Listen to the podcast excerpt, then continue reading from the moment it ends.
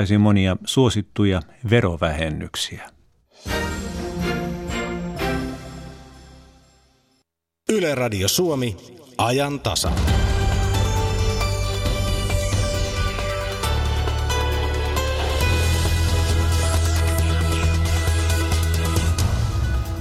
YouTubessa voi jälleen kuunnella suomalaisten tekemää musiikkia, mutta eilen ei voinut. Eilinen tarjota katkos laittaa miettimään netin rajoituksia, miten homma oikein pelaa. Teknologia- ja kasvuyritystapahtuma Slassissa haetaan tänä vuonna ratkaisuja globaaleihin ongelmiin. Ajantasa käy Slassissa Helsingin messukeskuksessa. Ja ajantasa käy myös valtioneuvoston juhlahuoneistossa, jossa yli 30 suomalaista naisministeriä tapaavat tänään. Äiti Amma vierailee Suomessa tänään ja huomenna paraikaa hän halaa Helsingin myllypurossa ihmisiä ja halaaminen jatkuu aina kello 16. Mistä halaamisessa on kyse? Ajantasa kysyy psykologilta. Suomalaiset ovat kovia säästämään. Veronpalautukset tulevat tilille ensi tiistaina. Pannaanko ne säästöön vai sijoitetaanko palautusrahat vai peräti kulutetaan? Kuuntelette ajantasaa, jonka juontaa Jakke Holvas.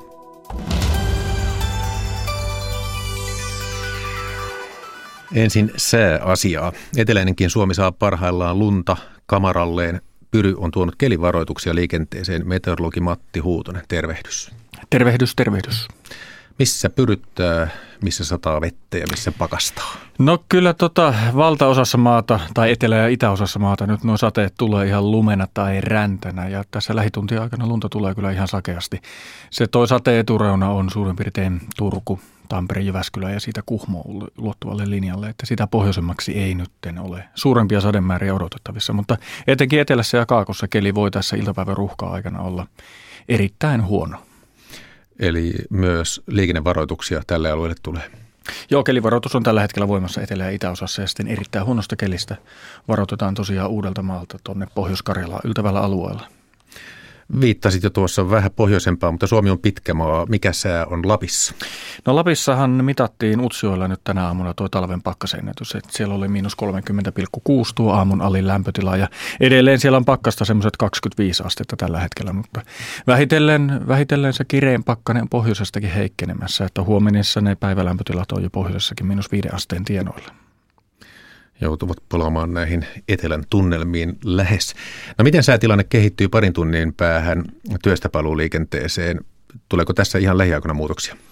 No ei siis, jos ajatellaan tosiaan tuon kelin kannalta, niin kyllä tämä eteläisen Suomi ja kaakkoisen Suomi on sitä, missä tuo keli tulee olemaan aika ajoin erittäin huono myös tuossa työmatkaliikenteessä. Noin sateet on vähitellen väistymässä pohjoiseen, mutta se tapahtuu sitten vasta myöhemmin illalla ja ensi yönä. Ja sitten huomiseksi sää jo suurelta osin poutaantuu. Mutta sitten sunnuntaina on jälleen odotettavissa uusia sateita. Eli voidaanko tänne odottaa sitten jo viikonloppuna etelään pulkkakelejä? No kyllä, jos pulkkamäkeen haluaa mennä, niin kannattaa melkein mennä tänä iltana tai huomenna, että kyllä sunnuntaina lumet lähtee sitten, että tulee lounasta sen verran lauhaa ilmaa, että plus 5, plus 6 astetta lämmintä ja ihan silkkaa vesisadetta. Meteorologi Matti Huutonen, kiitos. Kiitos.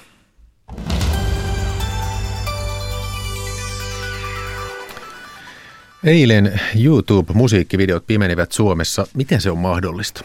Internetin piti olla vapaa. Mutta taustalla on sopimuksia ja tällä kertaa toinen osapuoli oli suomalainen teosto. Google omistaa YouTuben, joten ehkä tapaus todisti, että musiikkialan tekijät eivät olekaan täysin suurten Googlen kaltaisten yhtiöiden heiteltävänä, vai todistiko? Tervetuloa ajantasaan varatoimitusjohtaja Risto Salminen teostosta. Kiitoksia. Sekä tietokirjailija Petteri Järvinen. Kiitos. Video sisältää materiaalia, jonka omistaa teosto. Video ei ole käytettävissä maassasi. Tällainen teksti tuli eilen YouTubeen, jos sieltä yritti avata musiikkivideon. Varatoimitusjohtaja Risto Salminen teostosta, mitä oikein tapahtui? No Google veti musiikkisisältöjä pois Suomen YouTubesta ja taustalla tässä on pitkittyneet sopimusneuvottelut teoston ja Googlen välillä. Ja vaikka sopimuksen väliaikaista jatkosta ja neuvotteluetenemistä sovittiin aikaisin eilen aamulla, tästä huolimatta Google toteutti sitten aineistojen poisvedon.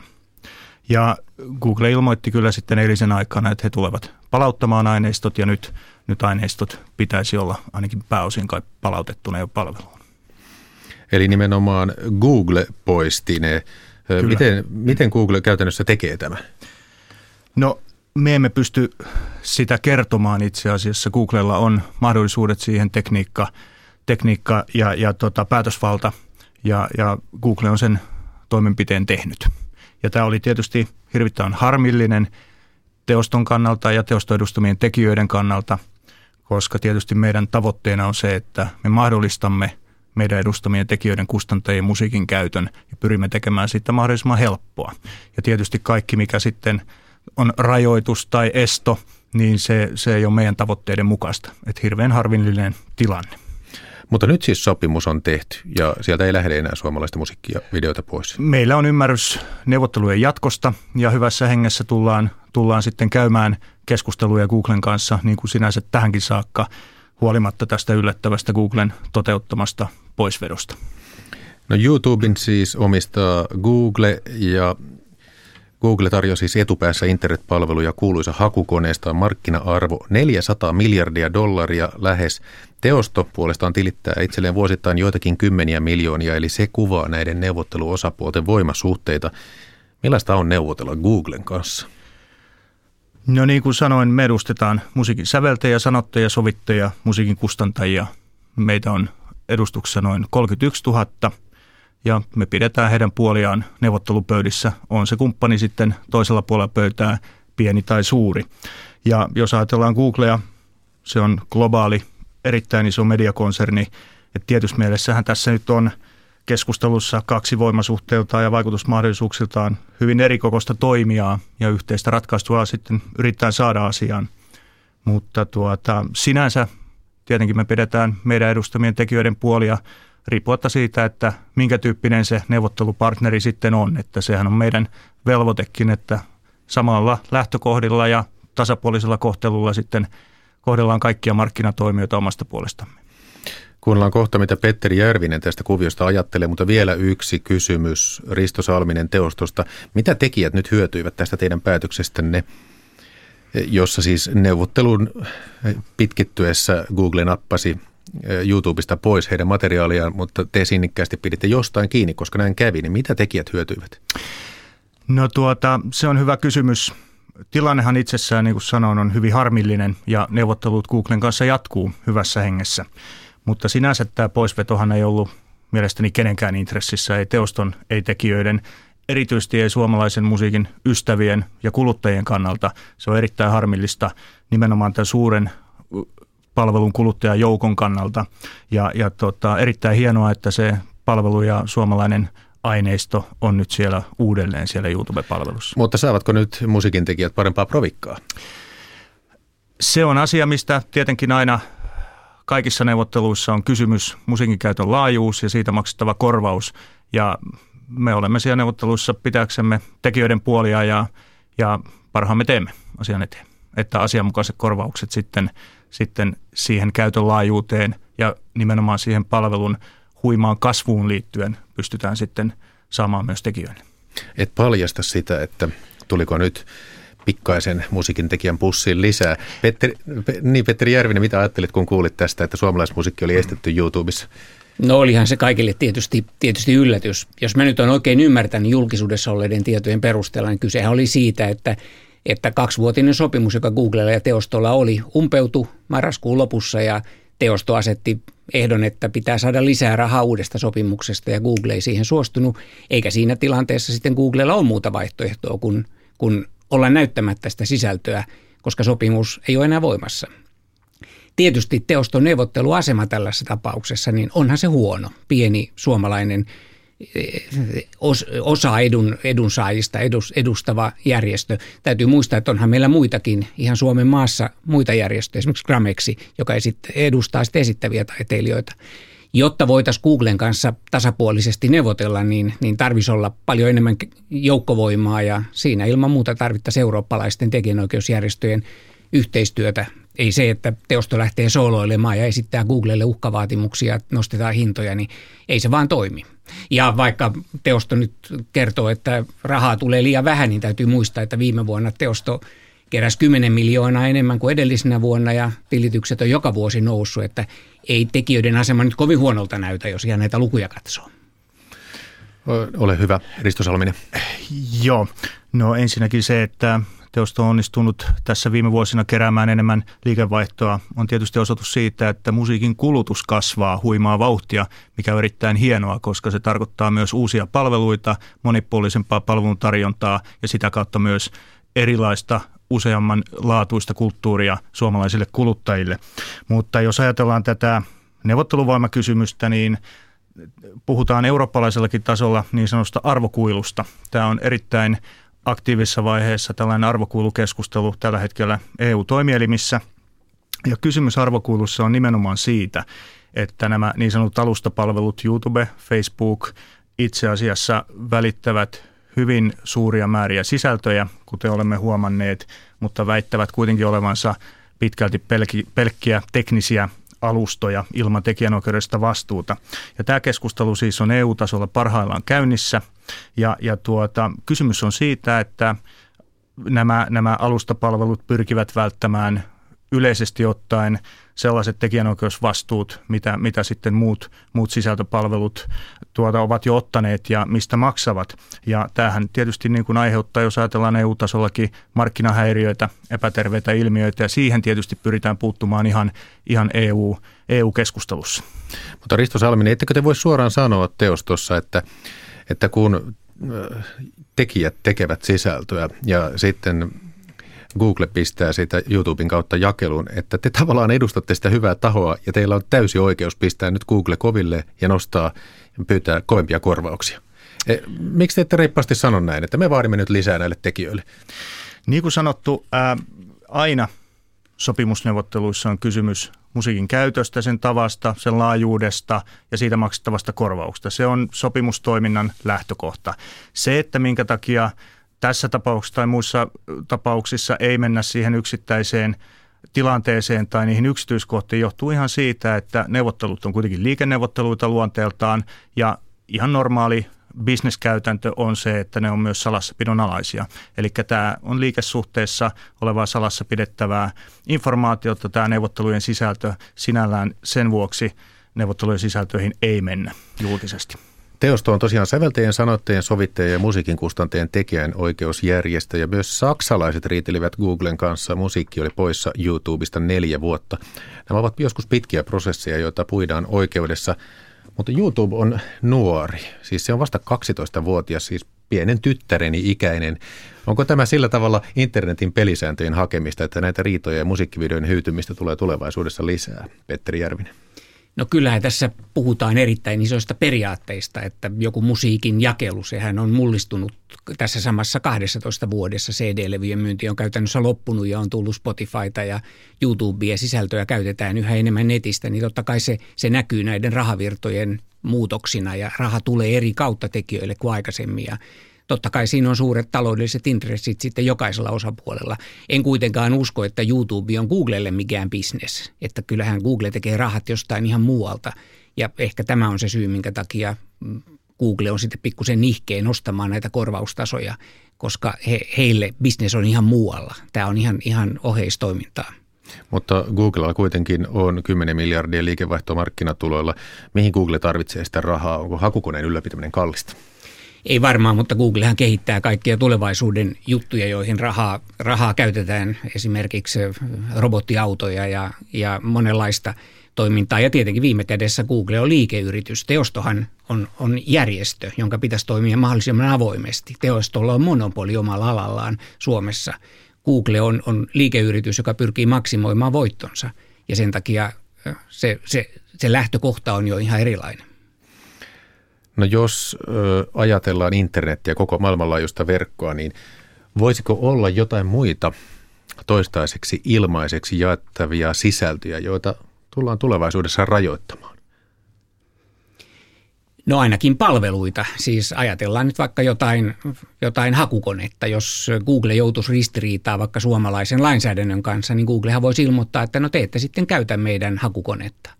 Ja tällainen Tähän liittyvä tapaus oli kolme vuotta sitten, jolloin EU-tuomioistuin päätti, että Googlen pitää poistaa hakutuloksista vanhentuneita henkilötietoja. Eli tuli tämmöinen oikeus tulla unohdetuksi. Ja koska se päätös tuli EU-tasolta, niin silloin Googlenkin oli pakko noudattaa sitä. Google ei voinut estää kaikkia eurooppalaisia pääsemästä hakukoneeseen, joka on se varsinainen rahasampo heillä. Mutta jos Suomi olisi yksinään tehnyt tällaisen päätöksen, niin Google olisi voinut aina aivan hyvin sanoa, että älkää sitten hakeko Googlella, käyttäkää jotain muuta palvelua, että me suljemme omat palvelumme teiltä. Ja onhan tällaisia maaistoja ollut aikaisemminkin, esimerkiksi Turkki on estänyt Twitteriä omassa maassaan ja Google riitaantui jokunen vuosi sitten Kiinan hallituksen kanssa ja, ja pakkas kamansa, sulki toimistonsa ja Googlen palvelut ei toimi enää Kiinassa.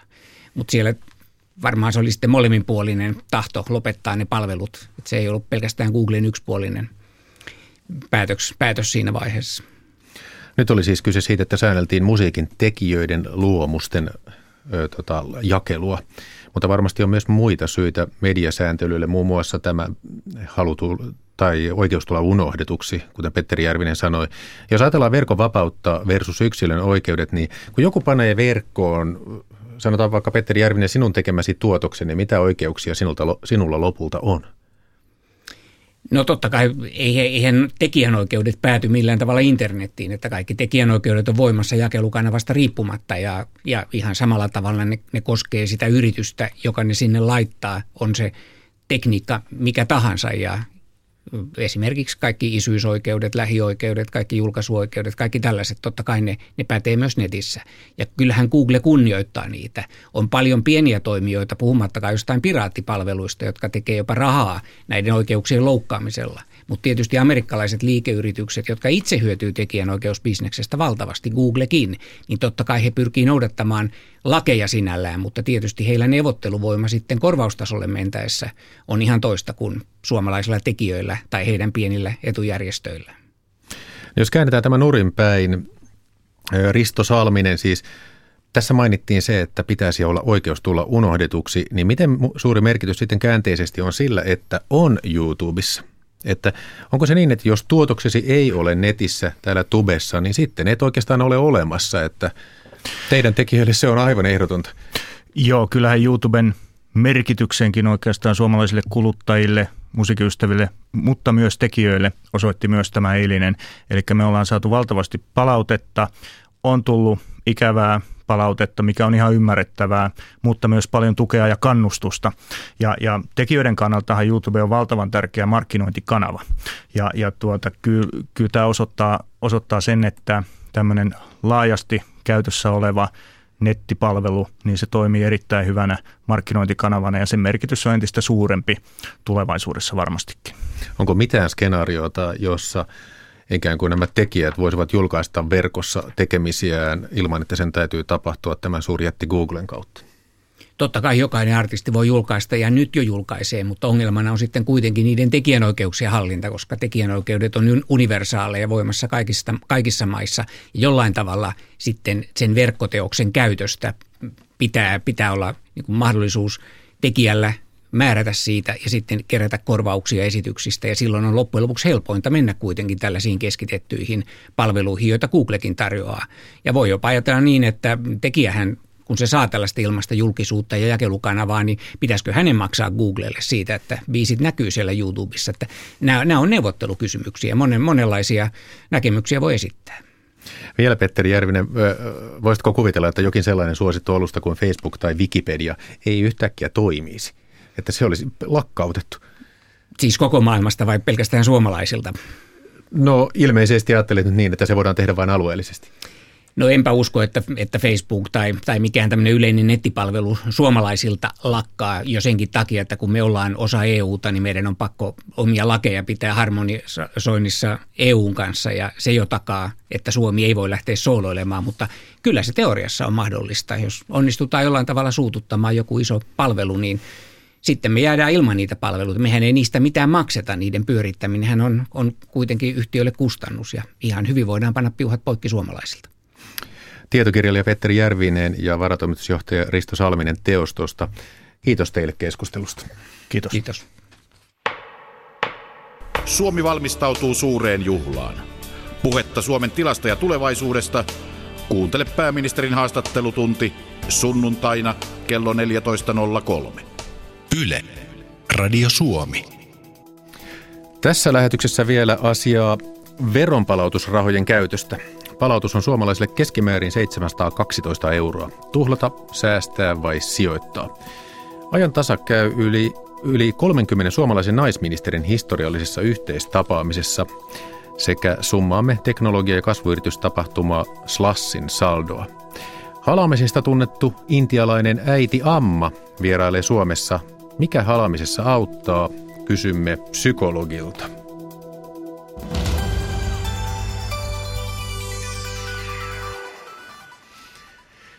Helsingissä on parhaillaan koolla poikkeuksellisen paljon suomalaisia entisiä ja nykyisiä naisministereitä. Yli 30, yli 30 eri aikakausien naisministeriä tapaa toisensa tilaisuudessa, jossa on julkistettu Suomen naisministeristä kertova verkkopalvelu. Valtioneuvoston juhlahuoneistosta jatkaa toimittajamme Mira Steenström. Suomalaisia naisministereitä on koolla Smolnassa, jossa on julkistettu naiset ministereinä itsenäisessä Suomessa verkkopalvelu valtioneuvoston kansliasta viestinnästä projektipäällikkö Marko Ruonala. Miksi naisministereistä on tehty nyt verkkopalvelu? No me ollaan haluttu valtioneuvoston kansliassa nostaa esille näitä suomalaisen yhteiskunnan vahvuuksia nimenomaan nyt Suomi 100 juhlavuonna. Ja se oli luonnollinen valinta että koska tasa-arvo on yksi meidän niin kuin keskeinen yhteiskunnallinen arvo, niin tässä tapauksessa me haluttiin tuoda se tällä tavalla esille. Milloin miesministereistä on tulossa samanlainen verkkosivusto?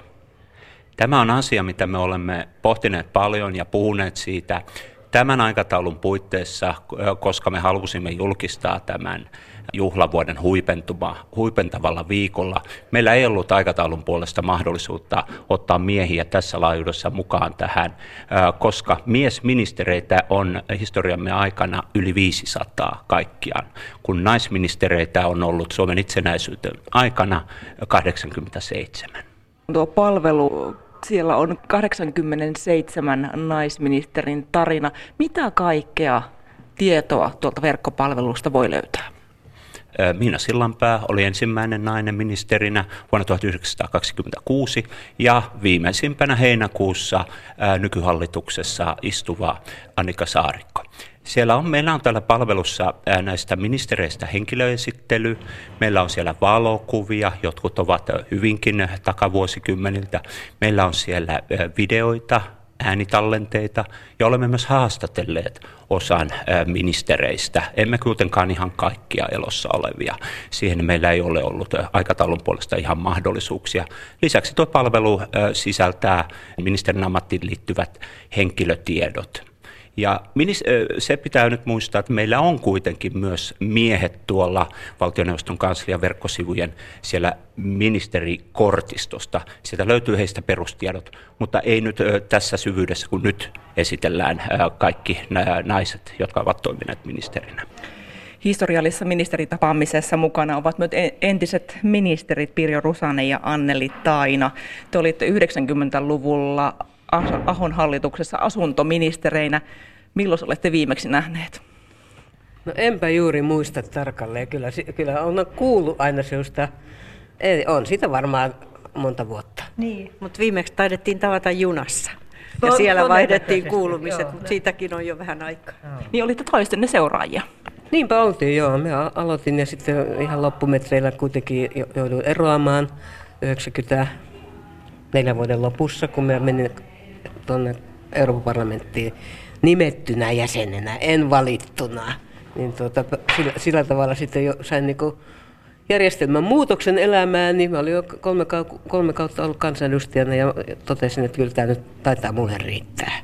Ja niin sitten läksin sinne Eurooppa-kentille ja se on kyllä ollut mun elämäni paras koulutus ymmärtämään näitä ihmisten välisiä suhteita ja kansan ulkopuoliseen elämään tutustumista, että Suomi ei ole vain Suomi, vaan osaa jotakin isompaa kokonaisuutta. Mennään tämmöiseen historialliseen asiaan. Vuonna 1995 naiset pääsivät armeijaan ensimmäistä kertaa ja, ja Anneli Taina, sinä olit silloin puolustusministerinä Lipposen ensimmäisessä ykköshallituksessa ja, ja keväällä olit aloittanut, kun syksyllä menivät naiset sitten armeijaan ja olit toinen naispuolinen puolustusministeri tuohon aikaan, niin minkälaista oli työskennellä naisena tällaisella hyvin miehiseksi kuvailulla alueella? Se oli erittäin mielenkiintoista. Se on, voi sanoa, mun elämäni parasta aikaa, se neljä vuotta, kun mä olin ministerinä. Ja e, sille on tapahtu paljon, koska oltiin juuri liitytty EU-hun ja se tehtävä oli hyvin kansainvälinen siitä, sen johdosta ja, ja hyvin mielenkiintoinen. Ja e, minulle oli tietysti tosi hienoa se, että sain ottaa vastaan ne ensimmäiset naisvarusmiehet. Olin ollut valmistelemassa sitä lakia työryhmässä ja, ja sitten he, he tulivat palvelukseen ja ja sanon aina esimerkkinä, että puolustusvoimissa ilmavoimat eivät olisi halunneet naisia hävittäjäkoulutukseen. Minä saatoin ministerinä päättää ja vaikuttaa siihen, että ollaan tasa-arvoisia tässäkin asiassa. Tuliko palautetta siitä, että nainen on puolustusministerinä? kyllä, siitä, kyllä siitä tietysti nämä naiset eri kiittivät, mutta tietenkin asemahan tuo aina sen arvovallan ja sen vaikutusvallan ja ei, ei sukupuoli sinänsä vaikuttanut tässäkään tehtävässä, paitsi siinä mielessä positiivisesti, että kaikilla, kaikissa kansainvälisissä kokouksissa oli ainoa nainen ja minut opittiin sen takia varmaan paremmin tuntemaan kuin monet pienten maiden ministerit muutoin. Miten tuolla 90-luvulla, niin sillä sukupuolella, oliko sillä merkitystä, kun oli ministerinä? No ei mun kohdalla ainakaan sellaista ollut. Silloinhan me työskentelytavat oli ihan toisenlaiset kuin nyt. Me jokaisella ministerillä oli vain yksi avustaja ja sihteeri. Nythän näitä avustajia on enemmän ja ikään kuin tämä maailma on A pienentynyt ja B suurentunut siinä, siinä suhteessa. Mutta että sattumalta oli niin hyvät avustajat mullekin, että tuota, niihin voi luottaa ja asiat sujuu ja varsinkin tämä sääntelypurku oli tietysti semmoinen kova kynnys, kun sitä oli ainakin 25 vuotta yritetty tehdä ja se ei onnistunut. Niin siinä ne tarvittiin nyt sitten myöskin ministeriä neuvottelemaan puolueiden puheenjohtajien kanssa, että, että sitä ei niin kuin hirveällä tyrmäyksellä tyrmätä nyt. Nyt tämä tarvitaan, että asuntoja ei ole, niin en mä niin kuin kokenut sitä mitenkään. Me on seitsemän lapsisen perheen yksi osa ja siinä on jouduttu niin kuin monenlaisia ongelmia keskenään selvittämään ja eihän tämä ole ihmisten välistä seurustelua sitten. Tänä päivänä keskustellaan ministerien työssä paljon siitä, että kuinka näkyvää se työ on, kuinka julkista se työ on, ja sitten on tullut tämä some, jota ei teidän aikananne ollut, niin millä mielin seuraatte ministerin työtä? Anneli Taina. No, mä seuraan kyllä tietenkin eh, koko ajan ja, ja eh, vähän kauhistelen sitä, miten hektistä se on ja miten paljon pitää olla sitä valmiutta vastata heti tällaisiin somekohuihin ja muihin.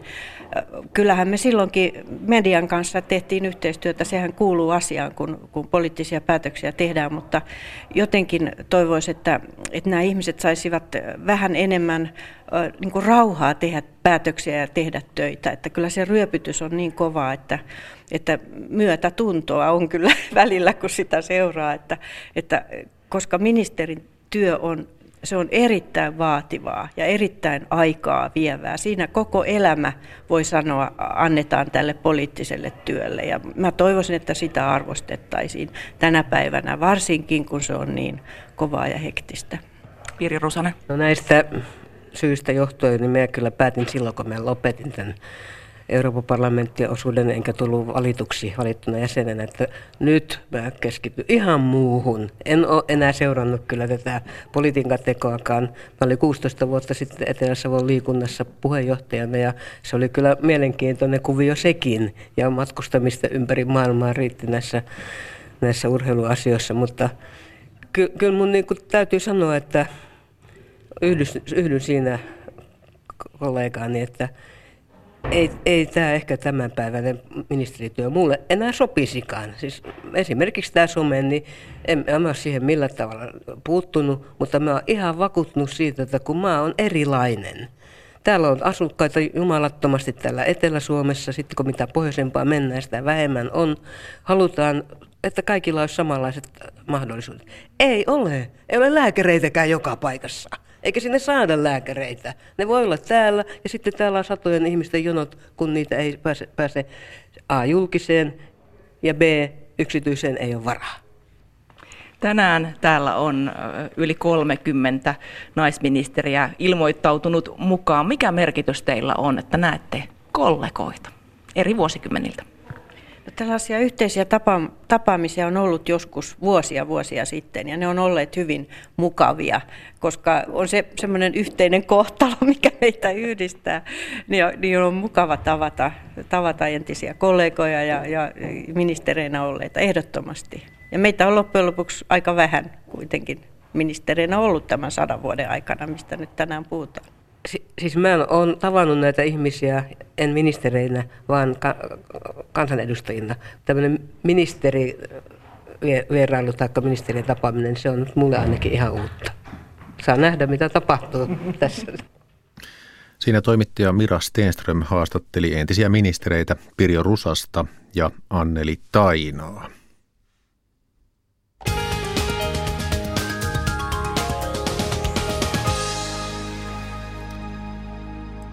Liikennetiedote tie 6 Kouvola, tilanne ohi. Onnettomuuspaikan pelastus- ja raivaustyöt ja yksi liikenteeltä suljettu ajokaista. Tämä tilanne on ohi, siis tie 6 välillä Kouvola-Lappeenranta, tarkempi paikka Pajari, kolme kilometriä Kaipiaisista Luumeen suuntaan. Tilanne ohi.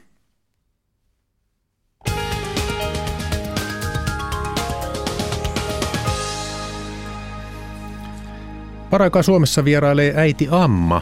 Hän on intialainen hyväntekijä ja kannattajansa mielestä pyhimys ja guru, joka tunnetaan halaamisesta. Helsingin Myllypurossa on paraikaa meneillään yleisötilaisuus. Siellä alkoi halaaminen jo kello 10 ja jatkuu aina kello 16. Puhelimessa on psykologi ja tietokirjailija Ilona Rauhala. Hyvää iltapäivää. Iltapäivää. Mitä ihminen saa halaamisesta? No halaamisestahan tulee fysiologisesti hirveän hyvä olo, että tota, et, siis tämmöinen niin fyysinen kontakti ja tämmöinen niin kuin rintakehien ja, ja rinta-alueen koskettaminen toisen rinta-aluetta, niin se on, se on kyllä niin kuin fysiologisesti tämmöinen niin kuin rauhoittava ja ihmisen elimistöä ja sitä kautta myöskin mieltä hyvin organisoiva ja tasapainottava hetki. No tällä äiti Ammalla on oma karisma ja maine. Miten hänen halaamisensa eroaa lähimmäisen vaikkapa perheenjäsenen halaamisesta? No mä en usko, että, että se sinänsä, niin kuin, että voi olla, että jollain lähimmäisellä perheenjäsenellä on ihan samanlainen halaus kuin äiti Ammalla – ja, ja tuota, se, mistä se Amman karisma, mä en ole itse ollut hänen halattavanaan, olisi mielenkiintoista mennä, mutta kyllä olen sitä asiaa paljon niin tutkinut ja pohtinut, niin, tuota, niin se karismahan perustuu siihen, että hän pystyy siinä halaamisessa olemaan niin kuin hyvin rauhassa ja hyvin läsnä sillä tavalla niin kuin kiireettömästi. Ja sitten jos mä vertaan sitä, että miten ihmiset keskimäärin halaavat toisiaan myöskin perheissä sisällä, niin usein ihmiset halaa toisiaan vähän rauhattomasti, kiireellisesti tai siihen liittyy joku samalla selkäputus tai tämmöistä pientä liikettä, joka tavallaan ö, heikentää sen halaamisen sitä niin kuin syväkokemusta. Ja äiti Amman halaaminen on vaan kaikilla tavoilla niin taidokas halaaminen, että se pienikin ää, hetki siinä niin on niin kuin syvästi sitten toisen elimistöön ja kokemukseen vaikuttava. Mutta siis sinänsä meillä on kaikilla mahdollisuus tarjota tämän tyyppisiä halaamisia toisilleen, mutta se vaatii tietysti sitä, että me niin kuin, äh, halutaan tehdä sitä toisillemme. Kysyn ihan hyvässä hengessä tällaisen ajatuksen, että miksi ylipäänsä halata ihmistä, joka on tuntematon, joka on Intiasta?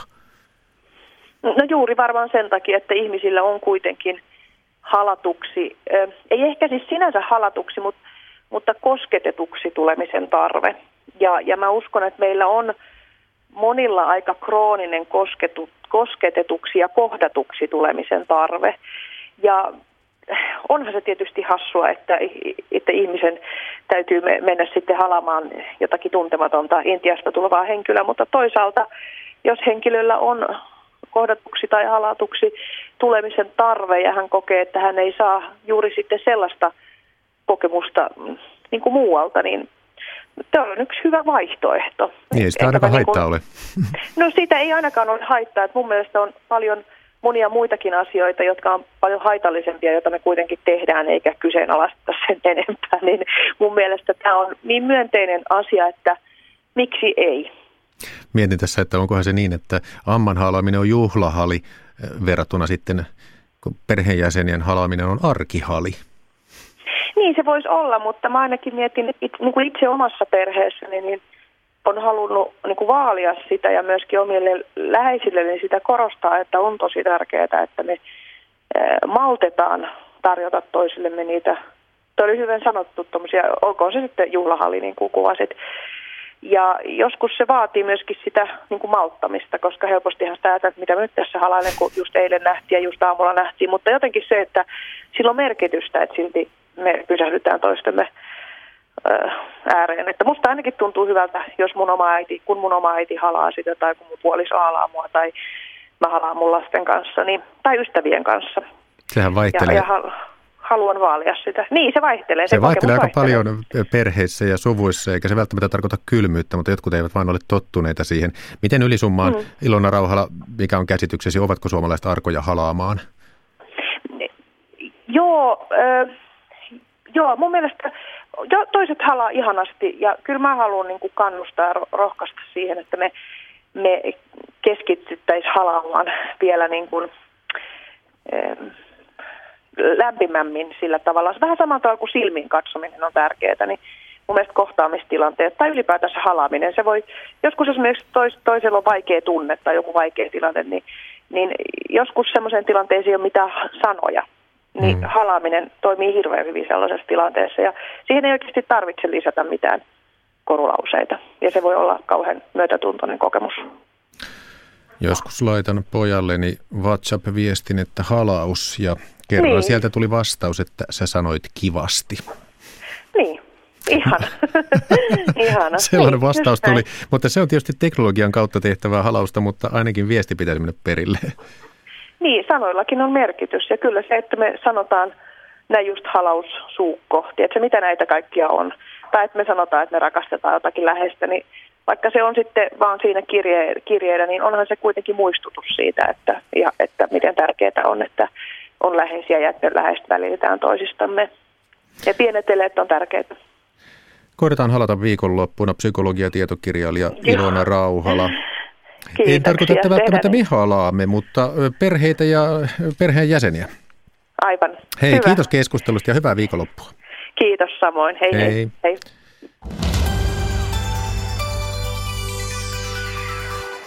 Ja sitten Helsingin messukeskukseen, missä on menossa SLAS, yksi maailman suurimmista teknologia- ja kasvuyritystapahtumista. Tänä vuonna tapahtumassa haetaan ratkaisuja globaaleihin ongelmiin. Miten haasteita voidaan ratkaista kasvuyritysten avulla? Tätä pohditaan SLASissa toimittaja Riikka Luukkosen johdolla.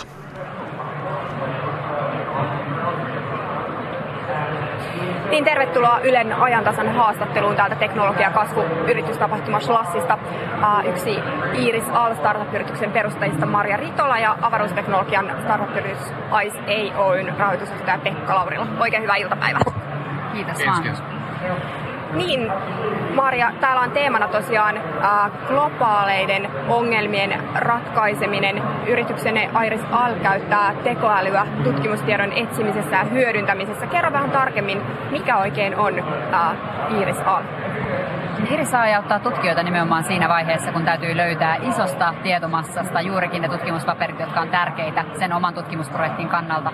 Eli Iris toimii sillä tavalla, että työkaluun laitetaan ongelmakuvaus, jonka jälkeen Iris rakentaa tutkimuskartan. Tämän jälkeen, kun tutkimuspapereita on varmaan muutama tuhat, Iris auttaa filtteröimään ja fokusoimaan sieltä niihin papereihin, jotka on sulle just kiinnostavia. On työ, joka menee manuaalisesti, menee siinä menee helposti todella pitkään, niin tutkijat pystyy tällä tavalla niin kuin AI kanssa yhteistyössä, työkalun kanssa yhteistyössä tekemään tämän huomattavasti nopeammin. Pekka, sinun yrityksesi ICE ei taas kehittää mikrosatelliitteihin perustuvaa palvelua, jolla voidaan tarjota lähes reaaliaikaista tietoa avaruudesta, niin mitä tämän tiedon avulla oikein sitten voidaan tehdä? Uh, joo, eli me, me loppujen lopuksi tämmöisessä niin kuin sillä, että tietää mitä maailmassa tapahtuu, missä vain ja milloin vain, niin tietysti voi tehdä aika paljon asioita. Mutta että tavallaan muutamia semmoisia niin liidikeissejä, minkä kanssa nyt on tehty töitä, on esimerkiksi vaikka laittoman kalastuksen seuraaminen. On, on tämmöinen, tapa, tämmöinen tilanne, jossa, jossa nimenomaan tällaista niin kuin globaalia monitorointia isolta alueelta nopealla aikaskaalalla ää, täytyy pystyä tekemään olosuhteista riippumatta. Ja, ja vastaavan tyyppisiä ongelmia on sitten muitakin, johon, ja me ollaan tietysti omalla tavallaan, me ollaan siellä, siellä päässä, että meidän tietopalvelu on nimenomaan tätä isoa tietomassaa, jota, jota sitten niin kuin AIlla, AIlla sitten käsitellään, että tavallaan, että tietoa tulee paljon, ja, ja tavallaan tietysti niin kuin se on aina sitten, se on se, on, se lähtödata on yksi, yksi osa ratkaisua, ja sitten siis, sitten tavallaan se niin kuin analyysi ja, ja lopputuotteet on sitten toinen osa. Kerro vielä tarkemmin ihan käytännössä, miten niiden satelliittien avulla voidaan sitten esimerkiksi estää tätä laitonta kalastusta ja, ja muita asioita? No, se meidän satelliitit pystyy kuvaamaan maanpintaa. Nyt sitten tällä tutkainstrumentilla voidaan kuvata sitä maanpintaa sitten sekä öisin että päivisin ja myös pilvien läpi. Eli tämä on tämmöinen tavallaan niin kuin kokoaikainen monitorointi mahdollistuu sillä. Ja sitten niistä kuvista, nyt laittamaan kalastuksen tapauksessa siis kuvista voidaan tunnistaa, että, että mitä laivoja alueella liikkuu ja miten ne siellä liikkuu.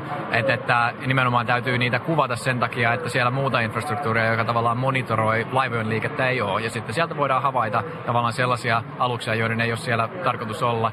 Että, että siinä niin kuin puhutaan globaalisti, puhutaan tämmöistä niin kuin, ää, niin kuin tavallaan kiintiöistä esimerkiksi ja tavallaan sitten valtioiden eri alueista, että tavallaan missä ja miten paljon kiintiöitä saa kalastaa. Ja sitten tällaiseen valvontaan niin voidaan käyttää sitten tämmöistä kuvantamista. Tämän vuoden SLASin teemana on ratkaisujen löytäminen globaaleihin ongelmiin. Maria, olet sanonut, että Iris Alin tehtävä on edesauttaa joidenkin maailman keskeisempien ongelmien ratkaisussa. Minkälaisten ongelmien ratkaisemisessa Iris Al oikein voisi auttaa? No erityisesti siis sellaisten ongelmia, jotka on luonteeltaan tämmöisiä monitieteisiä, eli täytyy löytää tietoa useammalta tieteen alalta, ja tähän on tutkijalle hirveän hankala tilanne, koska tutkija useimmiten yhden tai maksimissaan kahden alan asiantuntija. Tietosisältöjä, jotka vois kuitenkin olla relevantteja kyseiselle henkilölle, on hyvin vaikeaa löytää sit muilta aloilta, ja tekoäly, jolla on tämmöistä kontekstuaalista ymmärrystä, pystyy tässä niin kuin auttamaan. Ja, ja niin me ollaan sanottu, että nimenomaan just esimerkiksi ilmastonmuutos, joka on varsin, varsin monimutkainen, monimutkainen, systeeminen, massiivinen ongelma, niin tota, sitä täytyy nimenomaan lähestyä useamman tieteenalan kautta ja miettiä ratkaisuja sitä kautta. Ja sen takia Iris sopii juurikin sen tyyppisiin ongelmiin tosi hyvin. Iriksessä on kyse tekoälystä, mutta olet sanonut, että se tekoälyteknologia ei ole itsessään niin kiinnostavaa kuin nämä ongelmat. Niin mikä näissä ongelmissa oikein kiehtoo? No kyllähän me täällä ollaan kaikki nimenomaan sitä varten, että me ratkotaan ongelmia. Että teknologia itsessään on vaan työkalu ja se saa merkityksen vasta siinä vaiheessa, kun me ihmiset niin kuin animoidaan sitä työkalua omalla, omilla ideoillamme. Ja me ollaan nyt käytetty tätä teknologiaa siihen, että me voidaan auttaa, auttaa ihmisiä, jotka tekee monimutkaista, vaikeaa tieteellistä prosessia, niin vauhdittamaan sitä osaa siitä, mikä on vähän niin kuin raadantaa, mihin meidän ihmisaivot ei itse asiassa kauhean hyvin istu. Meidän on hirveän vaikea omilla ihmisaivoilla, tota, niin kun, meidän on hirveän vaikea hahmottaa laajoja datamassoja. Ja just tämän tyyppiseen hommaan teknologia, tämän tyyppinen teknologia voi olla suureksi avuksi. Niin Pekka Laurila avaruuteen viedyillä satelliiteilla tehdään jo lääketieteellistä tutkimusta ja tarkkaillaan säätä ja luontoja välitetään tietoa. Mikä sinun visiosi on siitä, että millaisissa maailmanlaajuisissa ongelmissa vielä enemmän satelliitteja voitaisiin käyttää hyödyksi? No, satelliittien ominaisuus niin kuin ennen kaikkea on, on, on se, että, että voidaan monitoroida globaaleja, ö, globaaleja niin tapahtumia. Eli siis kun puhutaan ilmastonmuutoksesta esimerkiksi on, on tavallaan nimenomaan se on globaali luonteeltaan ja tavallaan silloin nimenomaan tarvitaan, tarvitaan satelliitteja. Mutta sitten taas myös samalla tavalla se, että jos ajattelee, että miten vaikka internet on tuonut tavallaan kaiken olemassa olevan tiedon kaikkien ää, saataville hyvin nopeasti, niin, niin vastaavasti sitten tällaisilla niin uusilla satelliiteilla jo, niin tavallaan se, että voidaan tuoda tieto kaikkialta, että mitä tapahtuu maailmassa kaikkien saataville. Ja tavallaan sillä on paljon semmoisia sit, sitten niin kuin omalla tavallaan kerrannaisvaikutuksia sille, että, että demokratisoitu tieto ää, sitten tuottaa, tuottaa ratkaisuja myös tavallaan niin kuin hyvin, hyvin paikallisiin ongelmiin, kun tavallaan siihen tietoon on päässyt. Te olette molemmat startup-yrittäjiä, niin kuinka teidän mielestänne näihin maailmanlaajuisiin ongelmiin voidaan ylipäätään vaikuttaa kasvuyritysten avulla? Ja, ja täällä Slassissakin on paikalla 2600 kasvuyritystä, niin, niin ratkojia ainakin pitäisi olla. Kyllä ja ratkoja on paljon ja, ja, ja kyllä kasvuyritysten kautta ja myös monien muiden toimijoiden kautta, ei, ei ainoastaan kasvuyritysten kautta näihin, näihin ongelmiin tartuta, että tarvitaan nimenomaan hyvin, hyvin monenlaisia toimijoita, tiimejä, jotka katsoo asiaa eri näkökulmista, tekee yhteistyötä keskenään. Että täälläkin on siis paljon myös niin teknologian rakentelijoita, mutta sitten on myöskin niitä ihmisiä, jotka ottaa teknologiaa käyttöön ja yrittää arvioida sitä, että miten tätä työkalua pitäisi seuraavaksi viedä eteenpäin niin, että se itse asiassa vielä paremmin soveltuu siihen tarkoitukseen, kun sen pitäisi soveltua. Niin, että kasvuyritys tietysti jo, jo määritelmän mukaan on, on, on yleensä vain osa ratkaisua sen takia, että, että se yritys on vielä kasvun vaiheessa ja tavallaan on niin kuin määritelmällisesti vielä pieni, mutta että tavallaan niin kuin sitä monesti monesti tavallaan se, että, että kun löytää niitä isoja ongelmia ja pääsee niitä ratkaisemaan, niin se on juuri sitä kasvua sille yritykselle ja tavallaan lopulta sitten niin kuin sellaisessa suuremmassa koko luokassa sitten, kun siihen koko ongelmaan oikeasti löytyy ratkaisuja, niin tavallaan siitähän myös se liiketoiminta syntyy. Entä sitten Voisin ehkä tuohon just täydentää vielä. Mielestäni toi Pekan pointti on älyttömän tärkeä ja kasvuyritykselle kasvuyrityksen niin luonteenomaista on se, että ne pystyy hyvin niin kuin nopeasti ja agiilisti toimimaan ja ymmärtämään, että jos joku ratkaisu ei toimi, niin rakentamaan seuraavaa versiota ja hyvin nopeasti rakentamaan, rakentamaan ikään kuin iteraatioita, seuraavia versioita tuotteesta. Tämä saattaa joskus olla suuri, suurille yrityksille haaste niin onko tavallaan Suomessa ehkä ymmärretty se potentiaali, mikä näissä kasvuyrityksissä on erilaisten mahdollisten ongelmien ratkaisussa, jos ne ovat ketterämpiä kuin sitten suuret yritykset? Kyllä mä ajattelen, että Suomessa on itse asiassa ymmärretty erittäin hyvin se kasvu, kasvuyritysten tuoma, tuoma mahdollisuus ja tehdään paljon yhteistyötä kasvuyritysten, suurten yritysten välillä, myöskin järjestöjen välillä. Et, et, et, mä, mä näen, että siinä on tapahtunut älyttömän paljon viimeisen kuuden, seitsemän vuoden aikana. Joo, aika lailla samaa mieltä, että, että, että kyllä se niin kuin on tunnistettu, että, että, että niin kuin täysin alusta aloittamalla monien ongelmien ratkaisu on jopa helpompaa. Ää, ja, ja tavallaan sitten tietysti se, että Suomessa niin kuin siihen tunnistamiseen niin sitten käytäntöön liittyy se, että on tuotu rahoitusmalleja siihen, että miten, miten, miten tota, valtio voi tukea sitten tota, tuotekehitystä ja, ja tavallaan sitten myös sitten tämä niin kuin sijoituskulttuuri alkaa kehittyä. Että, ja tavallaan tietysti niin kuin sijoitus, sijoituspuolella tavallaan usein kuitenkin tietysti sijoittajat toimii markkinoiden ehdoilla, että tavallaan, ja se niin kuin ekosysteemi kehittyy sitten kehittyy niin kuin sillä nopeudella, millä tavalla yrityksetkin kehittyy me jäämme odottamaan, että minkälaisia ratkaisuja ää, Marja Ritola, Airis LTG ja, ja Pekka Laurila, teidän satelliitit. Slasissa on siis yhteensä ollut 2600 kasvuyritystä ja noin 1500 ää, sijoittajaa. Kaiken kaikkiaan tapahtumaan on odotettu 20 000 kävijää. Tapahtuma on jäljellä vielä muutama tunti ja osa näistä ongelman ratkaisusta tulevaisuuden tekijöistä selviää sitten myöhemmin. Nyt takaisin Pasille. Haastattelussa olivat kasvuyrittäjät Maria Ritola ja Pekka Laurila. Toimittajana SLAS-tapahtumassa oli Riikka Luukkonen. Tämä on ajan tasa. Yli kolme miljoonaa suomalaista saa ensi tiistaina tililleen veronpalautuksen. Sen suuruus on keskimäärin 712 euroa. Kuinka moni säästää ja sijoittaa rahansa ja minkälaisia tuotto-odotuksia esimerkiksi rahastosijoittaja voi odottaa saavansa? Miten kannattaa sijoittaa? Siitä ovat keskustelemassa pörssisäätiön toimitusjohtaja Sari Lounasmeri ja Nordean yksityistalouden ekonomisti Olli Kärkkäinen. Kärkkäisen mukaan suomalaiset ovat kovia säästämään. Suomalaisten into säästää on, on aika, aika korkea. Suomalaisten into säästää näin eurooppalaisessa vertailussa on, on niin poikkeuksellisen korkeata. Että jos katsotaan, että kuinka moni suomalainen uskoo, että kykenee säästämään tulevan vuoden aikana, niin kyllä se täällä Pohjo- Pohjoismaissa on paljon korkeampi kuin tuolla muualla. Ja, ja kyllä se näkyy myös tässä, että kun mietitään, että mihin näitä esimerkiksi ensi viikolla tulevia veronpalautuksia käytetään, niin toki riippuen sitten summasta, että kuinka paljon sieltä tulee, mutta kyllä, kyllä ihmiset niitä laittaa myös säästöön sen lisäksi, että toki, toki veronpalautukset itsessäänkin on jo säästämistä, että se on siirtoa sieltä viime vuoden rahoista, joita olisi voinut viime vuonna kuluttaa, niin siirtoa sitten tämän vuoden joulukuulla. Tiedetään, että pankkitilillä on 85 miljardia euroa suomalaisten rahoja. Sari Lounasmeri, miten tuo vertautuu siihen, että paljonko, paljonko sijo, on sijoituksia kotitalouksilla? Suomalaiset on aika hyviä myös sijoittamaan toki, mutta se on totta, että meillä pankkitileillä on ihan poikkeuksellisen paljon rahaa tällä hetkellä nolla korolla. Eli siinä kun Olli sanoi, että hyviä ollaan säästämään, niin me voitaisiin pikkusen petrata siinä, mitä niille rahoille sitten tehdään ja hakea niille säästöille vähän myös tuottoa. Eli pankkitilillä tällä hetkellä tuottoa ei saa ja esimerkiksi osakemarkkinoille sijoittamalla olisi mahdollisuus saada tuottoa. Meillä kuitenkin jo 800 000 ihmistä omistaa pörssiosakkeita. Mm. No mihin suomalaiset sitten yleisimmin sijoittavat, jos ajatellaan näin, että, että joku, joka harkitsee nyt näiden veronpalautusten tuella sen aloittamista, niin, niin, niin mihin, mihin, mihin, jos hän käyttäytyy kuin muut, mihin, mitä tapahtuisi? No erityisen hyvä mun mielestä olisikin se ajatus, että aloittaisi nyt, jos ei aikaisemmin ole aloittanut, koska se aloittaminen on usein vaikeinta. Se, että aloittaa se veronpalautussumma ihan täydellinen summa siihen aloittamiseen ja että jatkaisi sillä tavalla, että vaikka vuosittain aina sen veronpalautuksen sijoittaa. Suomalaisten eniten omistamia osakkeita on Nokia ja Elisa. Että ne yhtiöt, niillä on eniten osakkeenomistajia. Kummallakin noin 200 000 suomalaista yksityisihmistä on osakkeenomistajina. Fortumillakin yli 100 000 suomalaista omistaa Fortumin osakkeita. Jos mietitään yleisesti säästämistä, niin kyllä, kyllä se valitettavasti on niin, että se tietyllä, tapaa tilillä, tilille säästäminen on edelleen se yleisintä, yleisin tapa, että et, et toki se voi olla monissa tapauksissa, jos puhutaan lyhyen aikavälin säästämistä, niin ihan ok tilanne, mutta varsinkin kun puhutaan siitä pidemmälle menemistä, sillä, silloin kannattaisi pohtia muita vaihtoehtoja myös. Että toki rahastot on Suomessa myös suosittuja ja nyt sekä rahastojen osakkeiden suosio on myös kasvanut, mikä on sikäli ihan positiivista, että jos, jos sitä tuottoa hakee, niin silloin, silloin täytyy olla valmis myös sinne puolelle menemään.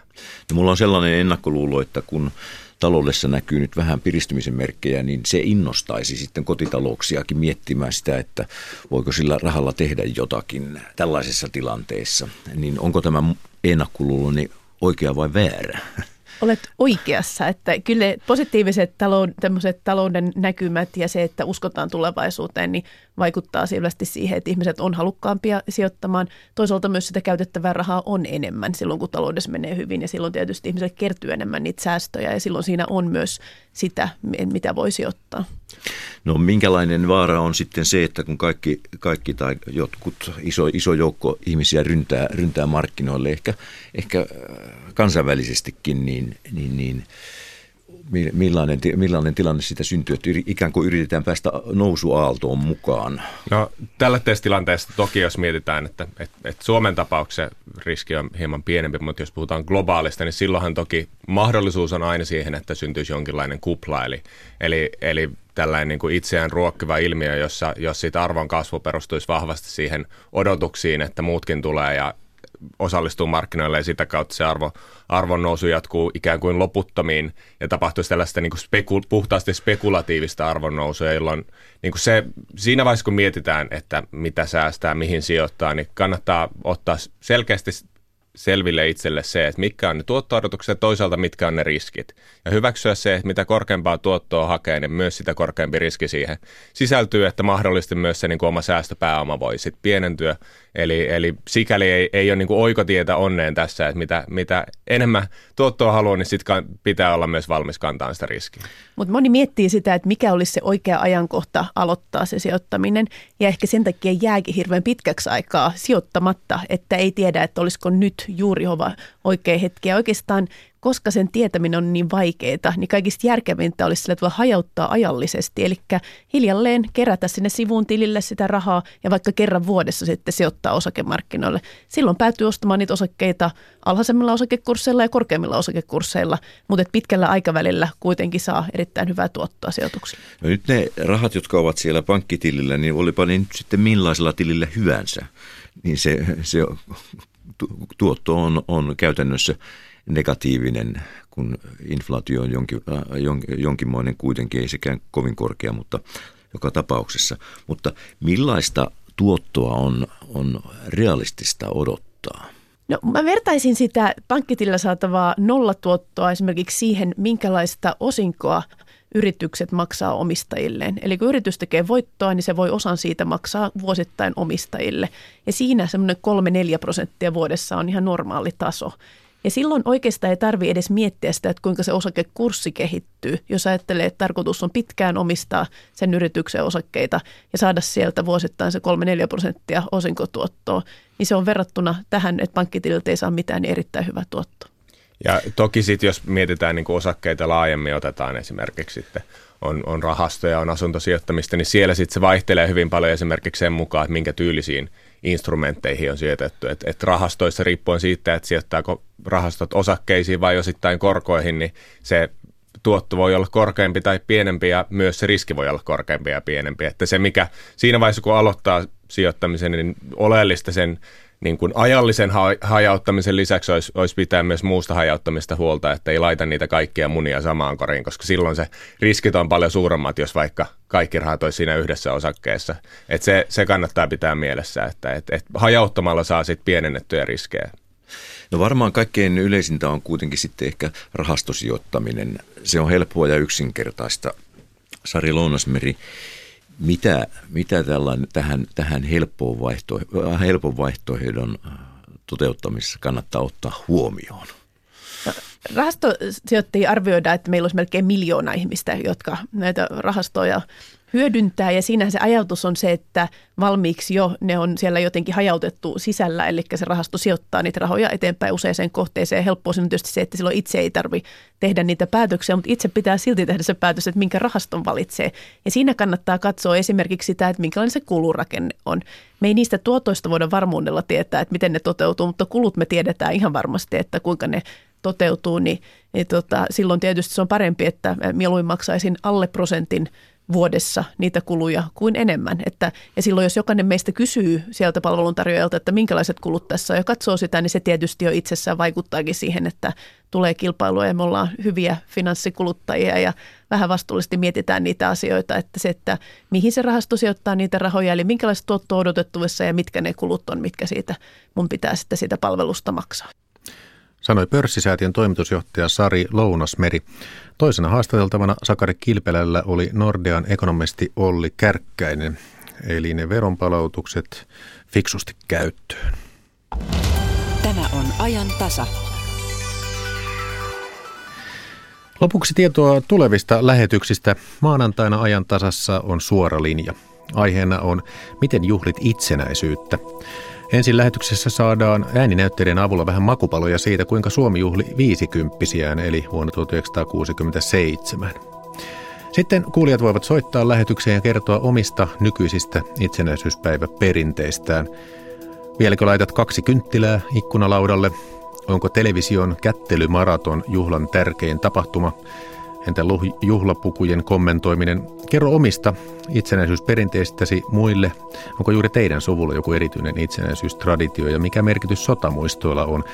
Vai toivotko, että itsenäisyyspäivää juhlittaisiin ilman yletöntä sota-aikojen korostamista? Tällaisia aiheita ajantasan suorassa linjassa maanantaina 4.12. kello 10.03 ohjelman toimittaa Jari Mäkäräinen. Jakke Holvas kiittää nyt seurasta ja toivottaa ajantasan puolesta hyvää viikonloppua. Seuraavaksi kello 15 uutiset.